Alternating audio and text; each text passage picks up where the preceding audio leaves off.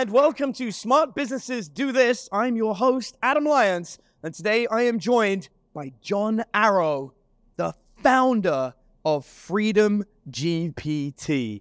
This is huge. John, welcome to the show. You are listening to Smart Businesses Do This, the podcast show for freelancers, side hustlers, and upcoming small business owners who want to transform their current business or business idea into a company that is built to succeed, simple to run, and gives you the freedom to live your life on your own terms. I'm your host, Adam Lyons. Let's get started. Adam, great to be here. I, for anyone who doesn't know, what the heck is Freedom GPT? So I think everybody's played with Chat GPT in the last year, which is insane. It hasn't been a year, right? November 30th is the anniversary. So in less than 12 months, we've had something just kind of revolutionize the world. I don't know about you, but the first time I tried out Chat GPT, I had this almost visceral reaction when it told me, oh, the question I was asking, I shouldn't be asking, or gave me some type of sanitized prompt. Yep. It had this chilling effect. It almost felt this this sense of judging, right? Well, and, and I'll tell you what mine was, because because as you know, I own a Dungeons and Dragons shop uh-huh. downstairs, and one of the first things I thought of was it'd be really cool to write some unique stories, and so I was trying to get it to write battle type stories. Okay. and it told me the stories were too violent. Were they? I, no, I mean, they definitely had elements of violence. It's Dungeons and Dragons. You're fighting dragons. You know, like that's the whole point. It's like you know, I wanted to tell a story of of attacking a dragon with a sword, and but like the it they the, it literally was like, hey, just so you know, like this is a bit too violent. Like we don't do that kind of content. And that's when I realized, like, man, this is fiction. Like I read I read books like this as a kid, Lord of the Rings, packed with this kind of violence. Like that, it wasn't excessive violence. It wasn't like you know Mortal Kombat esque, which is very. Uh, but yeah, but it, it definitely had an issue with it, and that's when I realized, wow, there is censorship on this thing. It is uh, it's amazing because it seems like as the capability is increasing of AI, the censorship is following lockstep. And so Freedom GPT is essentially an app store for AI. And we have censored models in there, we have uncensored models there. Every week, 20,000 new models come out. Nobody really hears about them. You go to Hugging Face, it's insane. It's about 20,000 a week. That, and most people think there's only one. Right. Most people think AI is ChatGPT. Yeah, and for a lot of people, that that's that's that's what it really is because that's all that they that they use, which is kind of a scary thing because that's a lot of power in the hands of one company. And Freedom GPT, we wanted to decentralize that. We said let's give access to all of these different publishers, all of these different AIs, and show them that there's different ways to interact with this new technology. So for anyone who wants to just get a very simplified version of this, let me let me explain it to you, and hopefully I'll, I'll, I'll do it justice. I want you to imagine that um, ChatGPT is not the only AI, it is one. And it is the most popular one because it was the one that most people spoke about. Uh, there's a rule of first. It came first, or at least it was known as being first. It technically wasn't first, but it's the one everyone knew about. So it gets the benefit of that. If ChatGPT um, and OpenAI is the main one, Freedom GPT is like a robot without a brain. But what you have are downloadable brains, so you can choose the brain that you want inside your your GPT, as it were, Freedom GPT.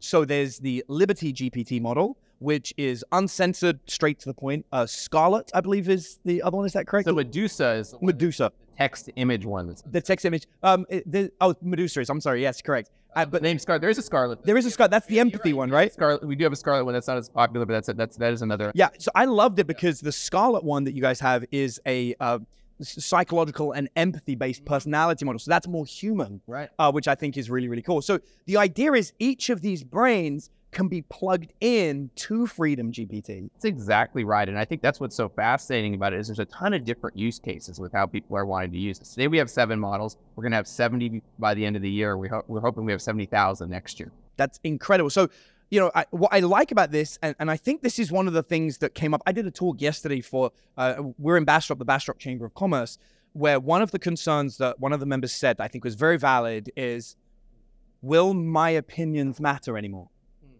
In a world where everyone is going to AI for, for the, the opinion they should have, where that opinion might be censored and forced, will their opinion matter? And what I love about Freedom GPT is not only are you getting the ability to have an opinion, you can have a flavor of AI. And you can say, this is the kind of brain I want in my AI. Like, because I'm thinking, you know, we, you know, it, we, we live in a world right now where even the identity of masculine and feminine is being questioned. Sure.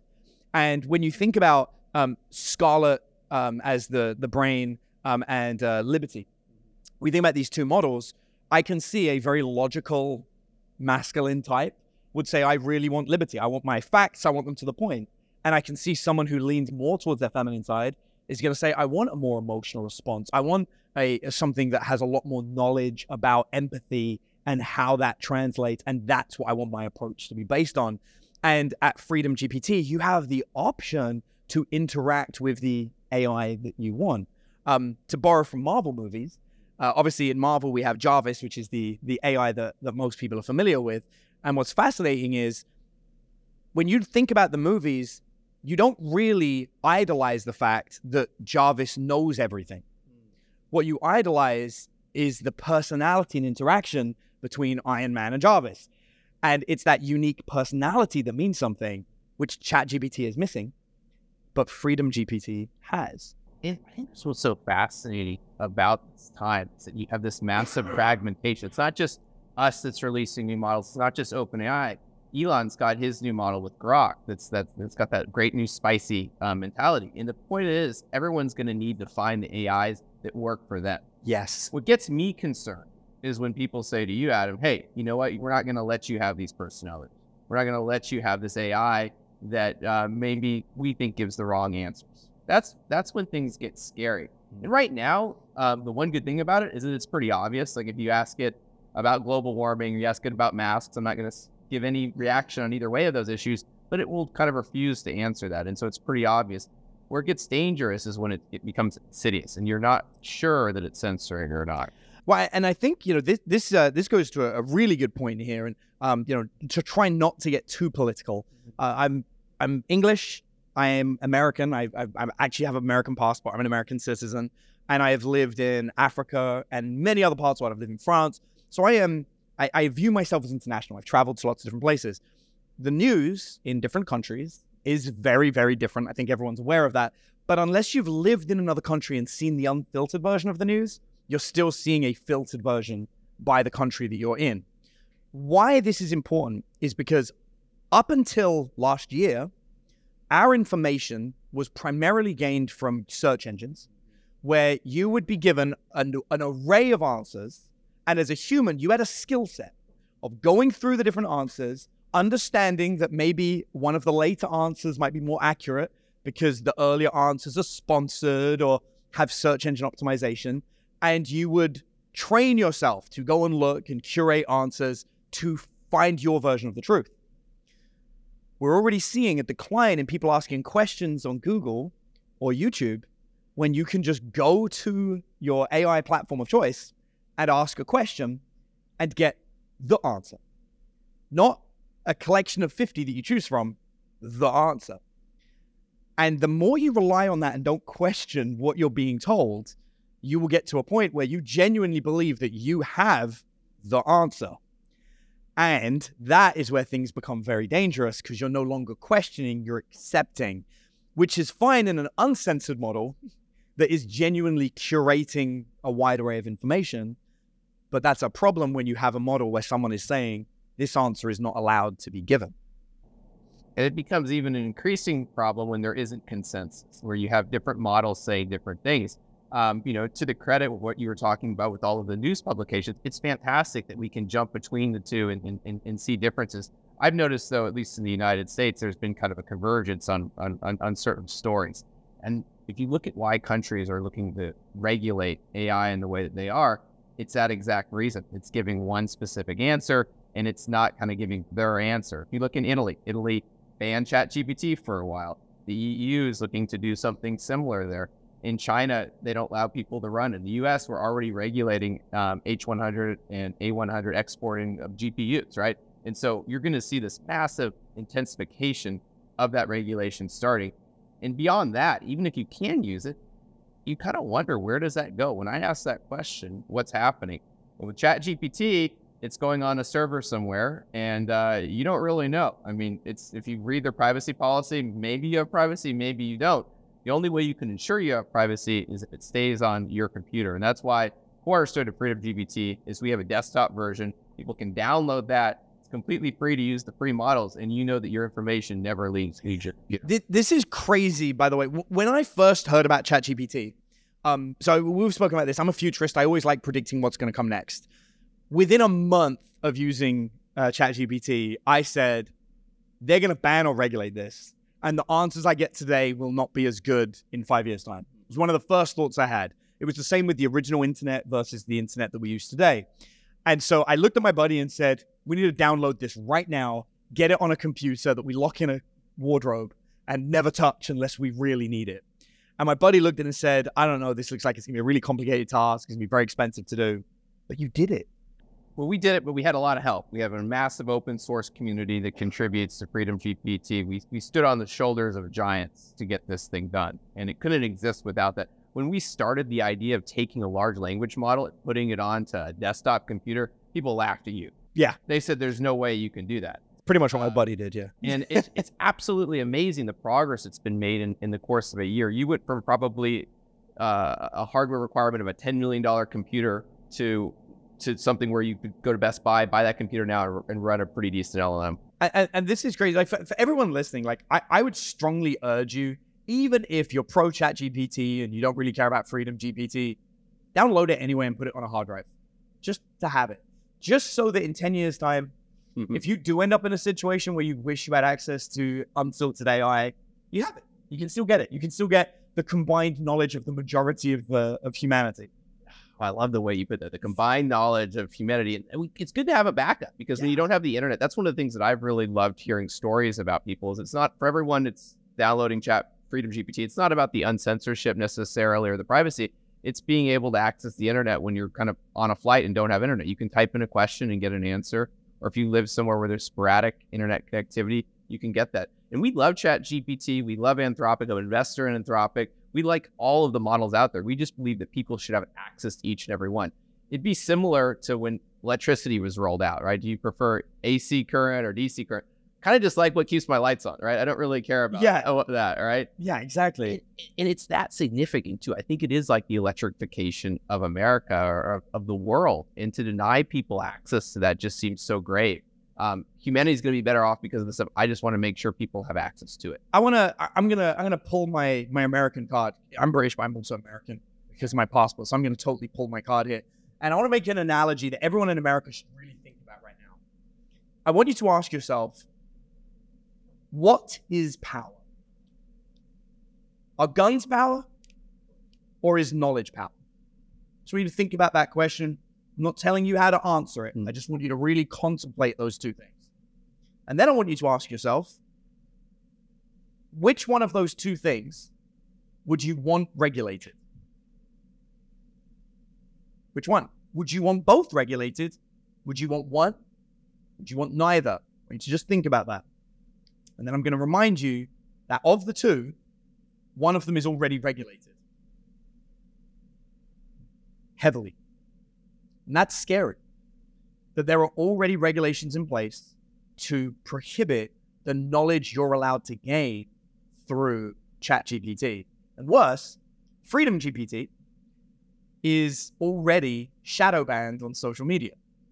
So, for those of you guys that aren't familiar with the shadow ban, it means if you write a post that contains the words Freedom GPT on social media, that post will not get anywhere near the visibility of anything else you write.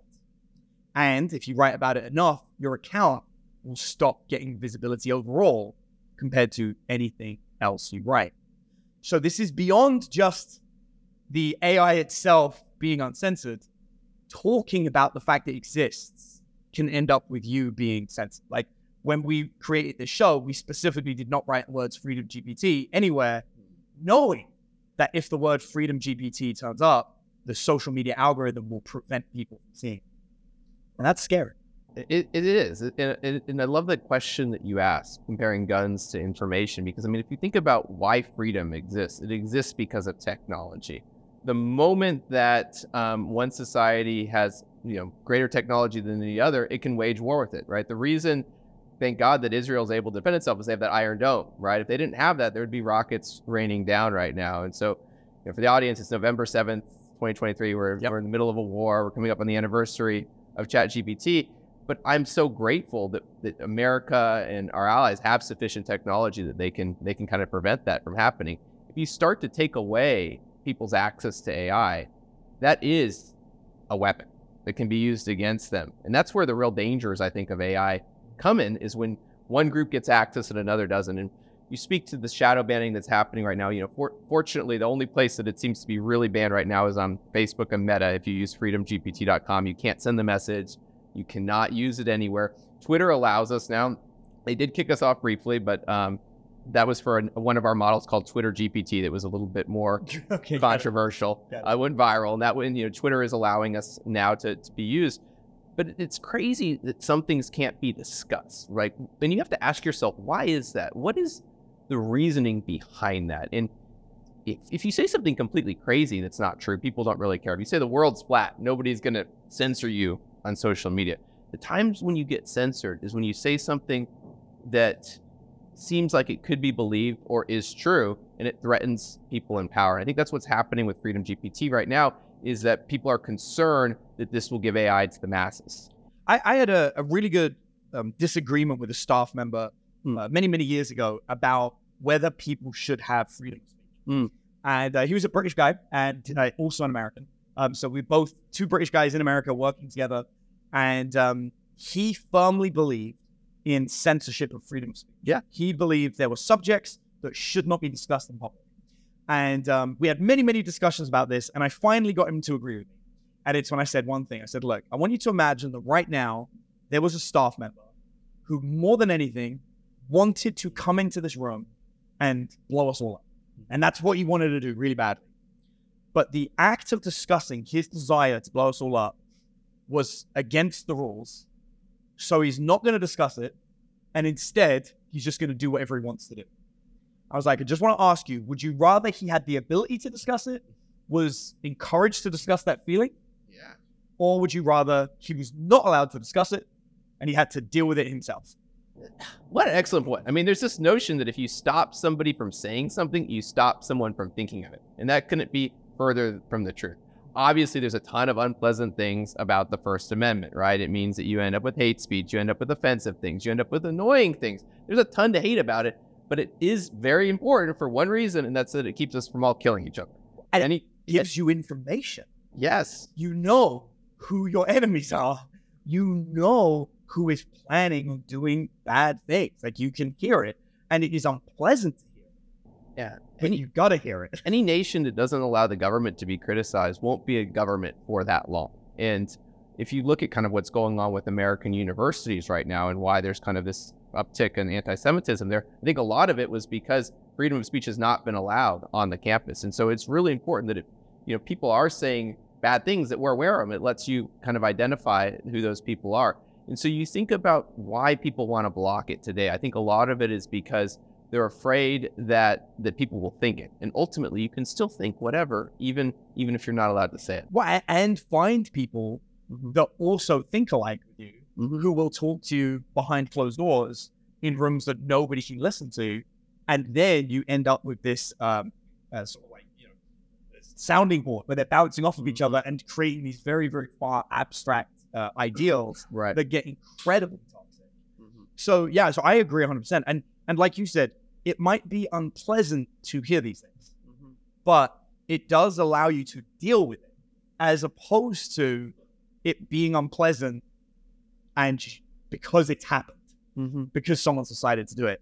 Here's here's what I think's really fascinating is when you end up in a world like this one where the predominant platform for AI is censored. Mhm. And discussing the uncensored version is shadowed.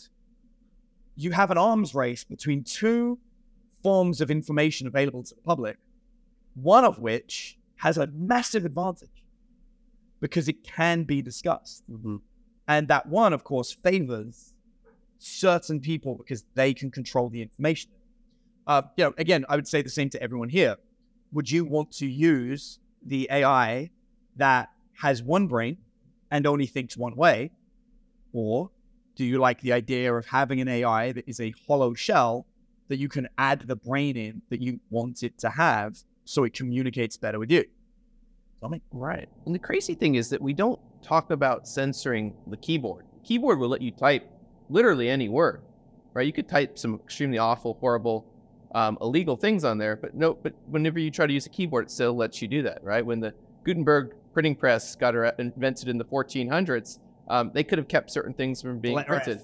Right? Still- not going to allow it. No one needs the letter F. It's just Only can lead to bad things if Yeah. we allow the letter F.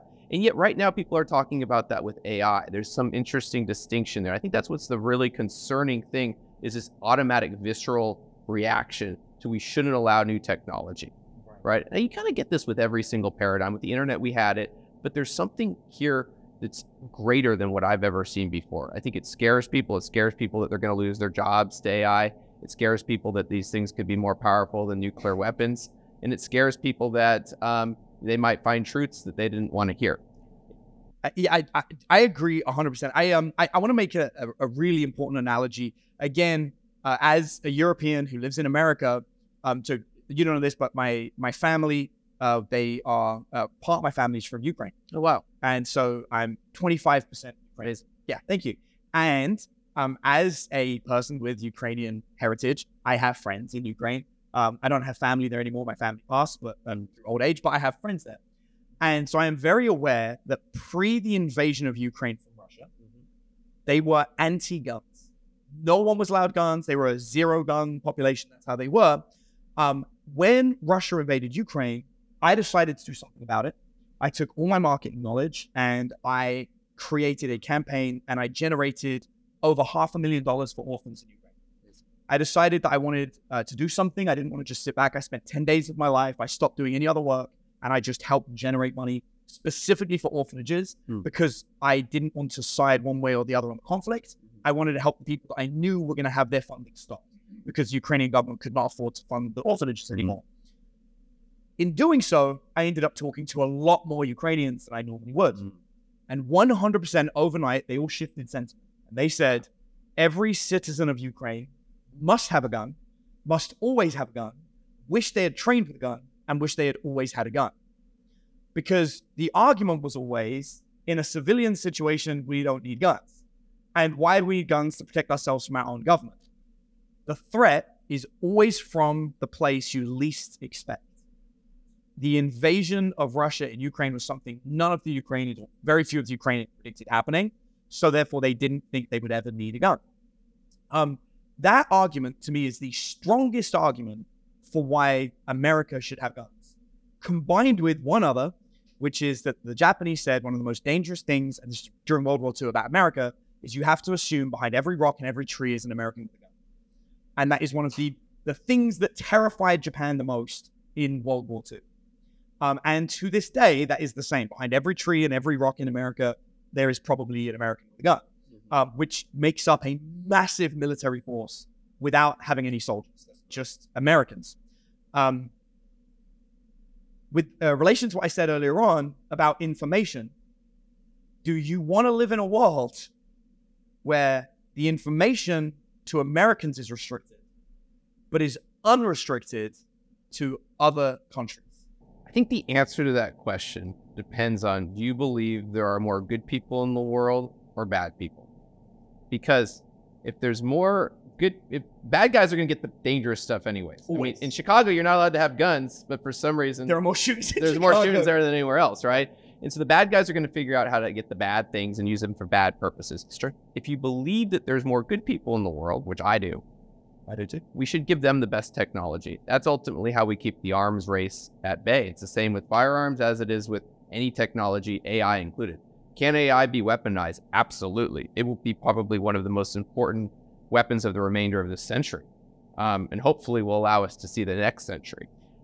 yeah and, and and anyone that doesn't understand the power of that information it's not just knowledge it's knowledge of behavior that's the fact we've got ai doing trading because trading is essentially predicting human behavior and the ai is doing the trading because it's better about predicting human behavior if you've seen ads online and you're like wow those ads match something i was talking about that's because the algorithm the ai algorithm has predicted your behavior and found the things you're most likely to buy. Whoever has the AI has the knowledge of your behavior. They know what you're going to do next. You know, because we talk about, oh, this company's got my data, that company's got my data. What are they doing with that data? They're not emailing you. They probably are, but that's not the reason. They are learning your behavior. Uh, I think it's Walgreens has the new uh, the new advertising screens over the fridges. Have you seen those? Seen those? Do you know about the cameras installed in them? No, I don't know about They the- just did an expose on this. There's a camera installed in them. They're Ah. watching what product you're looking at to see if that correlates to what you buy. wow. And they're altering the packaging to see which packaging you rea- react to. So they can take that data to alter the packaging to make sure you're more likely to buy theirs. So they know what place in the fridge you're most likely to purchase and what color that packaging should be and how it should be designed. So those those screens, because they said they are not as effective as a window. Mm-hmm. The window is the better method of identifying what's inside the fridge because what's printed on that screen isn't always accurate. But that's because it isn't for you. It's to read your behavior to help you purchase more inside And-. And that's such an intimate thing to look at somebody's eyes and their purchase tracking decision of what they want. And you know, um, now now imagine, you know, AI, which should be an extension of your mind, right? You go to Google and you type in a search query, you send a text message to a friend, you kind of hope that that isn't exposed anywhere, but you kind of know that it probably is, right? Right. All of a sudden, when you're when you're prompting ChatGPT or any LLM out there, or you're, you're enabling voice to let it listen to you and give you recommendations along the way, if you're wondering where is that information going, is it going to be used to my benefit or in some nefarious way? You're going to be less or less likely to use it. Right. And it, we have to ensure that privacy, just just in the same way that no government can subpoena your brain. We need to allow, I think, AI to have some type of privilege. It should be like talking to an attorney. I, I agree 100%. And um, I, I, and this is some my, my background is psychology, and um, the inner voice that we have, thoughts. Mm. It, it's it's a branch of psychology believes that we don't have one voice and we have four. Hmm. And one of those voices is very impulsive. One of those voices is very negative. One of those voices is made up of things we've heard. And the other voice is our ability to process and problem solve all of those things. If we get to a point where we can read the mind and read what people think and we judge them based on their thoughts, I hope you get the right one of those four voices. Because, you know, there are, you know, and if you've ever had a bad day and you're like, everything today sucks, I'm very angry at everybody, I hope that's not the day that your thoughts are being read, right? Because now we have a real issue. And when we're monitoring things like eye movement, facial recognition, we've got the uh, FACS um, system from Paul Ekman. Mm-hmm. Um, and I, I don't know if you know this, but there is a software being built right now that can actually analyze the FACS via AI mm. on a video camera and tell somebody watching it or an AI what your emotions are at that moment. And because the emotions register on the face faster than the human who is registering them is aware they have the emotion, Micro expressions. micro expression, the AI will know your emotion before you do. And that that exists today. That's known and the technology exists today. Paul Ekman has proven countless times that you can read somebody's emotions before they know they're about to have it. You could be punished. We're moving into Minority Report. You could be punished before you have even thought of doing something. Or at least you could be judged for it, maybe punished. But that's what happens when you have cameras that watch your eye movement to predict your behavior and analyze it, and you live in a world where AI has censorship. Mm-hmm. Which is why I think what, what you're doing with Freedom GPT is so important and educating people on understanding the importance of having it. And for me, I don't actually think it's competition. Um, like, uh, for example, I have Photoshop and I have Canva. They are two completely different pieces of software for two completely different types of editing. Um, I have my iPhone that natively edits pictures. And there is a chance I'll edit something in Canva, something in Photoshop, or something in my iPhone, depending on what I'm doing. If I need something done very quickly and I don't need to make any big graphical changes, I'm going to do it my iPhone. It's going to be done very fast. It won't be as good as the other two apps, but it will be done. If I need to create text, graphics, layouts, graphic design, I'm going to use Canva. The quick, easy drag and drop elements move everything faster. I can still edit an awesome photo like I would do on my iPhone. If I need something very precise, something very specific, something that Canva's automated drag and drop won't do, I'm going to go into Photoshop and I'm going to really focus and dial in and get it done. Three different tools that all do the same thing. It should not be which one am I going to use. That would be like asking me, am I going to use a hammer, a screwdriver, or a pair of pliers for the rest of my life? Pick one. Right? Yeah, right, exactly. Have you ever been working on something in Photoshop, maybe a meme or something, or has this ever happened where Photoshop says, "No, I'm not going to let you make that"? So pop up and say, "Say, Adam, no, you're not. This is not an approved image, right?" Right. Um, well, with DALL-E, Midjourney, Stable Diffusion right now, if you try to do a political meme, if you try to do something um, maybe for a horror movie or something, or it'll Yeah. say, "Nope, I'm not going to produce that image." Tough luck. Yeah. What a chilling effect that just because it's easier, we're going to say, you know, you're not going to be able to make that. Yeah, I um, I actually I had this. I was working on a film script. Um, so something I really love doing with uh, with AI is playing film scripts. Mhm. Uh, actually, how I found Freedom GPT. Oh, cool. Yeah, so um, I was uh, I was working on a film script with a buddy, just coming up with some concepts. And one of the concepts we had was um, a lady who worked in a red light district Hmm. who ends up uh, dealing with the seedy underbelly and has to fight, you know, Mm. become a heroine. Um, and and she's exposed to it because of that. And uh, as we were describing some of the scenes, ChatGPT said it looks like you're discussing uh, scenes of an adult and explicit nature Mm, um, hopefully this is an error. Otherwise, I, I forget exactly what it said, but basically, like, you cannot do this. And I'm like, I can't make a movie about an adult performer, an adult entertainer. Like, that's not allowed. I was like, because, um, you know, there's the, the new movie came out, uh, Red Lights in Soho or something. It just came, Nightlife in Soho. It just came out, and that's kind of like the inspiration. I was like, that's a good idea because I, I grew up in that area in London. I was like, that's a good scene, like a good thing to base it on. But no, ChatGPT was like, essentially, you cannot use this tool for that work. feels like the you know China China came up with that or something. Like what a what just like a of a you know chilling thing to see on a screen, and it it hurts creativity because it inhibits the other thoughts that you have. Right? And you're like, who else is watching that? Like maybe it didn't generate that, but where did that report go?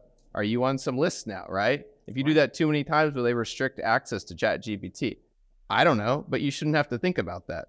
Um, and what's even scarier right now, I think, with you know, Freedom GPT has a ton of advocates, but we also have a ton of o- opponents. We've gotten more hate mail than you can imagine over this, and so much so that our web hosts have canceled us over and over again. So they basically said, "Look, we don't want to be hosting the cloud version of Freedom GPT. Obviously, the desktop version they can't they can't shut that off.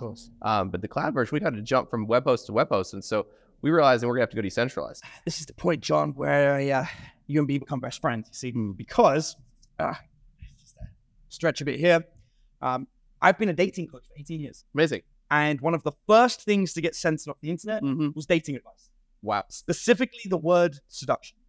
Um, it's one of it was once upon a time one of the top keywords that men would look for. Mhm. How can I get better at seduction? How can I seduce people? Um, the reason for this is pretty simple. Mhm. I work with male dating coaches and female dating coaches. I ran a survey to a list of 50,000 women and said, which of these words best represent the way you would like a man to show interest in you? Mm. And it was like, make love to you, show interest, be attractive. And seduced was the 75% majority favorite. I want to be seduced by a Mm. man Yes. because it sounds good. But that word is bad. So um, we had videos on Vimeo, we had videos on Wistia, we had websites, and one by one, just like you, we were told no content about seduction is allowed, and we got banned. So we started our own web hosting company, Fascinating. and our web hosting company has zero censorship. Nice. And if you want to store it somewhere, Yeah. and we're actually cheaper than everyone as well, Incredible. and we got you. So Awesome. There we go. That's I think we're going to need more and more of that because what's going to happen Gotcha. is the pressure is going to intensify. Governments are basically going to say we're going to ban these IPs, we're going to not allow them to exist, and it's it's horrible. Speaking of AI and dating, I think that's a fascinating um, you know area. So I, I knew um, Tynan from from from the game yes, uh, yes, real yes. well, Herbal, AKA Herbal, oh, right? oh so I got God, to see all see all that grow, you know, while he was doing that. And uh, you think about what AI is going to do in dating, I think you're going to see the, the censorship intensify dramatically because there's some great things that can be do- done. You see AI taking over people's online dating profiles. So and- we're, we're already doing it. So we Yeah. still have our dating companies. okay, we have like 16 different companies. Yeah. The dating company we still have, we actually trained uh, a sequence of prompts because I've been producing dating content for 18 years. mm-hmm. AI knows my content and can write like me. So we have a sequence of prompts that will help it identify my best content and it can answer dating questions like me. Be like, Adam would normally say this, Adam would normally say that. and we can have it. Uh, we actually have a thing where we teach you how to create a dating profile using it in the way that we suggest. Cool. Yeah, it's really fun. But again, it's something that at the moment, weirdly, um, ChatGPT is fine with it Yeah. at the moment.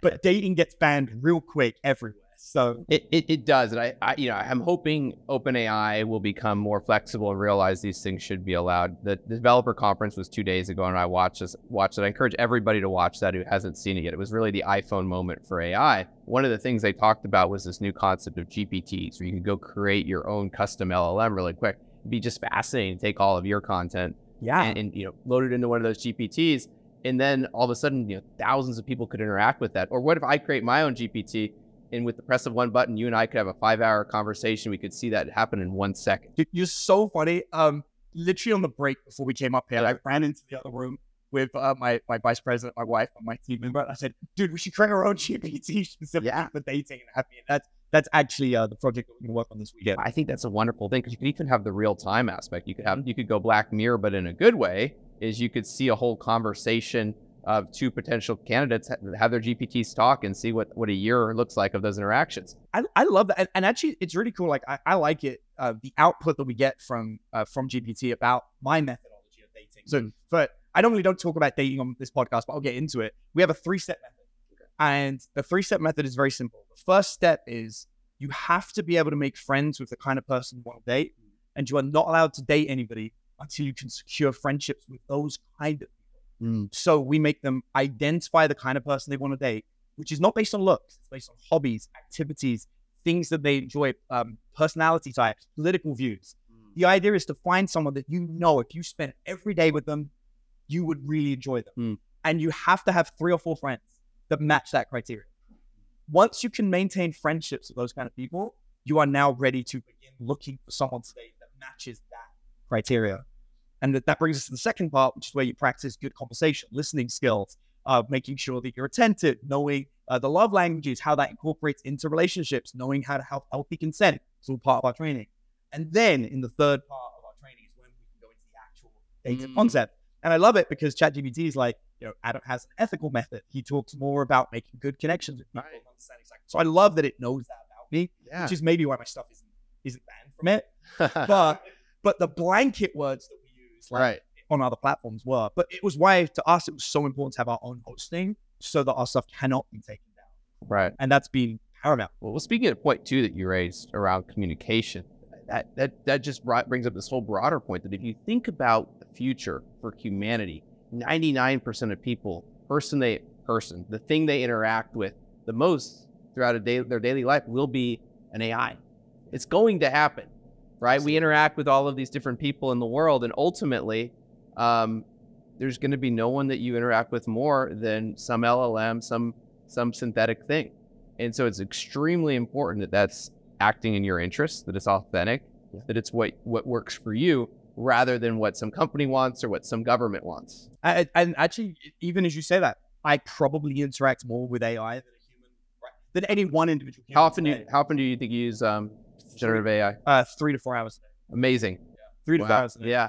And but I've been using it for two years. We started with uh, with Jasper. Uh, of course. Um, so yeah, so we started there, and then um, when ChatGPT came out, we embraced that. I mean, we try to use everything. We're using WellSaid like you know 18 months ago. So we've we've we've been cutting edge as best we can, um, which is why we found you guys, and we are like, everyone needs to know about this because you built the thing that we knew because of the web hosting Mm. and video hosting that we had to have something that was uh, decentralized. That we needed that.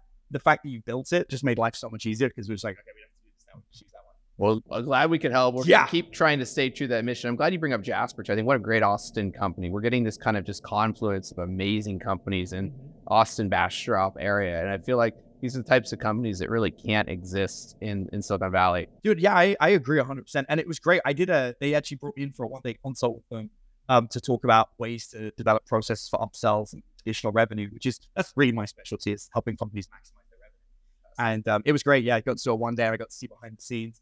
And uh, that was when, that was the first time I realized that at the time, I don't know if they do now, they had no software developers.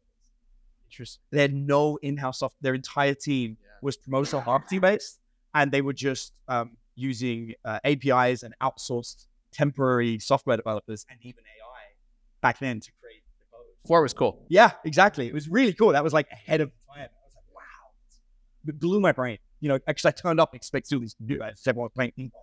I'm like, what's going on? Uh, that was fascinating. So, um, John, what's next for obviously seventy thousand brains? What's the big future? Five years from now, what's what is Freedom GPT? Okay. I mean, even zooming out for Freedom GPT, I, I just feel so fortunate to be alive during this period. I mean, you're about to see the quality of life for all of humanity, I think, increase dramatically. We have concerns about jobs going away. We have concerns about the dangers of AI. I'm an optimist, and I believe this is going to fundamentally improve people's quality of life on par with maybe electricity. So I think that's a, that's a big thing. The next five years, short time in history can be either incredibly wonderful or incredibly horrific. Um, things are going to change at a cadence that we've never seen before.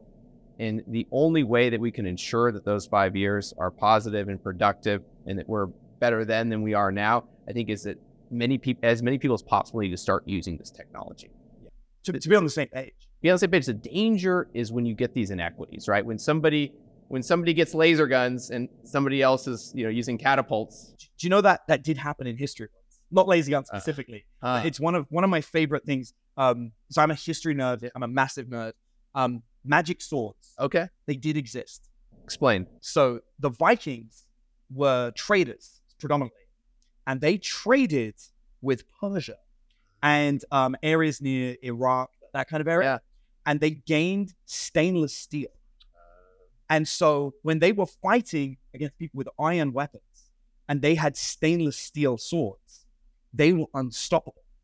And there is a lot of evidence, there are documentaries on this, that the Vikings definitely were using advanced technology in their swords compared to everyone else. And the most likely rate is the spice trading they were doing. Um, they don't have direct evidence, but they said that's probably where it was.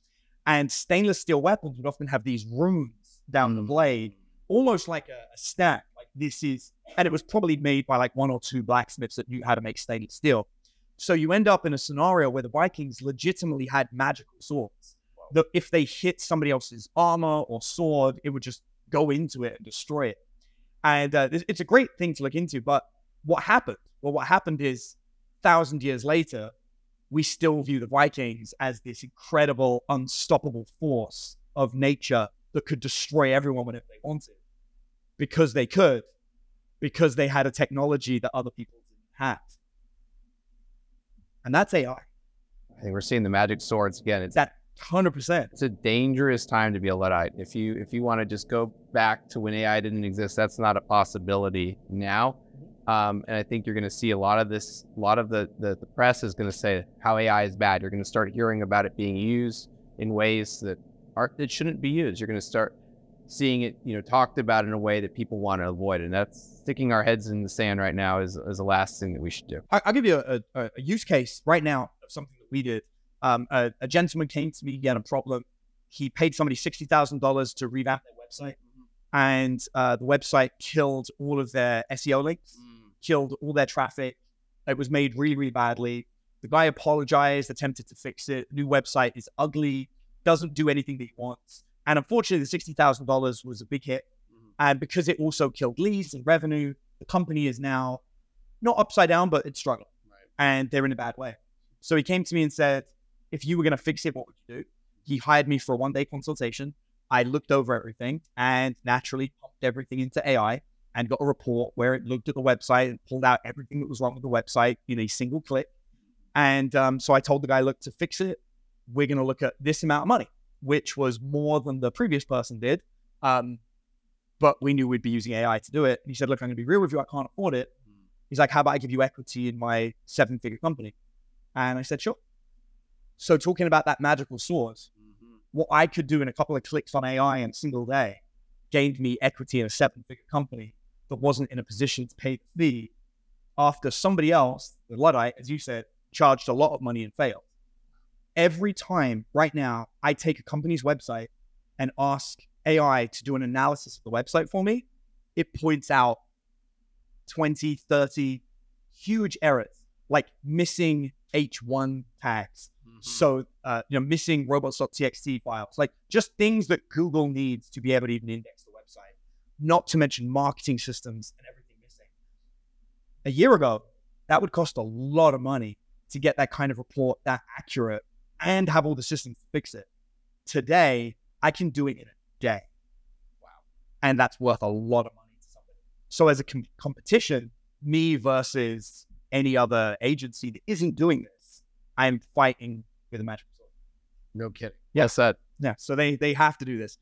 John, this is incredible. So where should someone go if they want to download this and get it? Because you should definitely download it even if you put it on. Yeah. So a lot of places to get Freedom GPT. Again, it's an open source project. So if you want to download it on a computer, you want a safe download, go to freedomgpt.com. There's other people who've hosted it, have done different branches with it. So it just depends, you know, what you want to do with it. We encourage people to edit it. If you want to use it in the cloud, you have that option too. That's paid because we have hosting costs. If you want to use it for free, download it from freedomgpt.com. Amazing. Guys, John Arrow, that's it from us here at Smart Businesses Do This.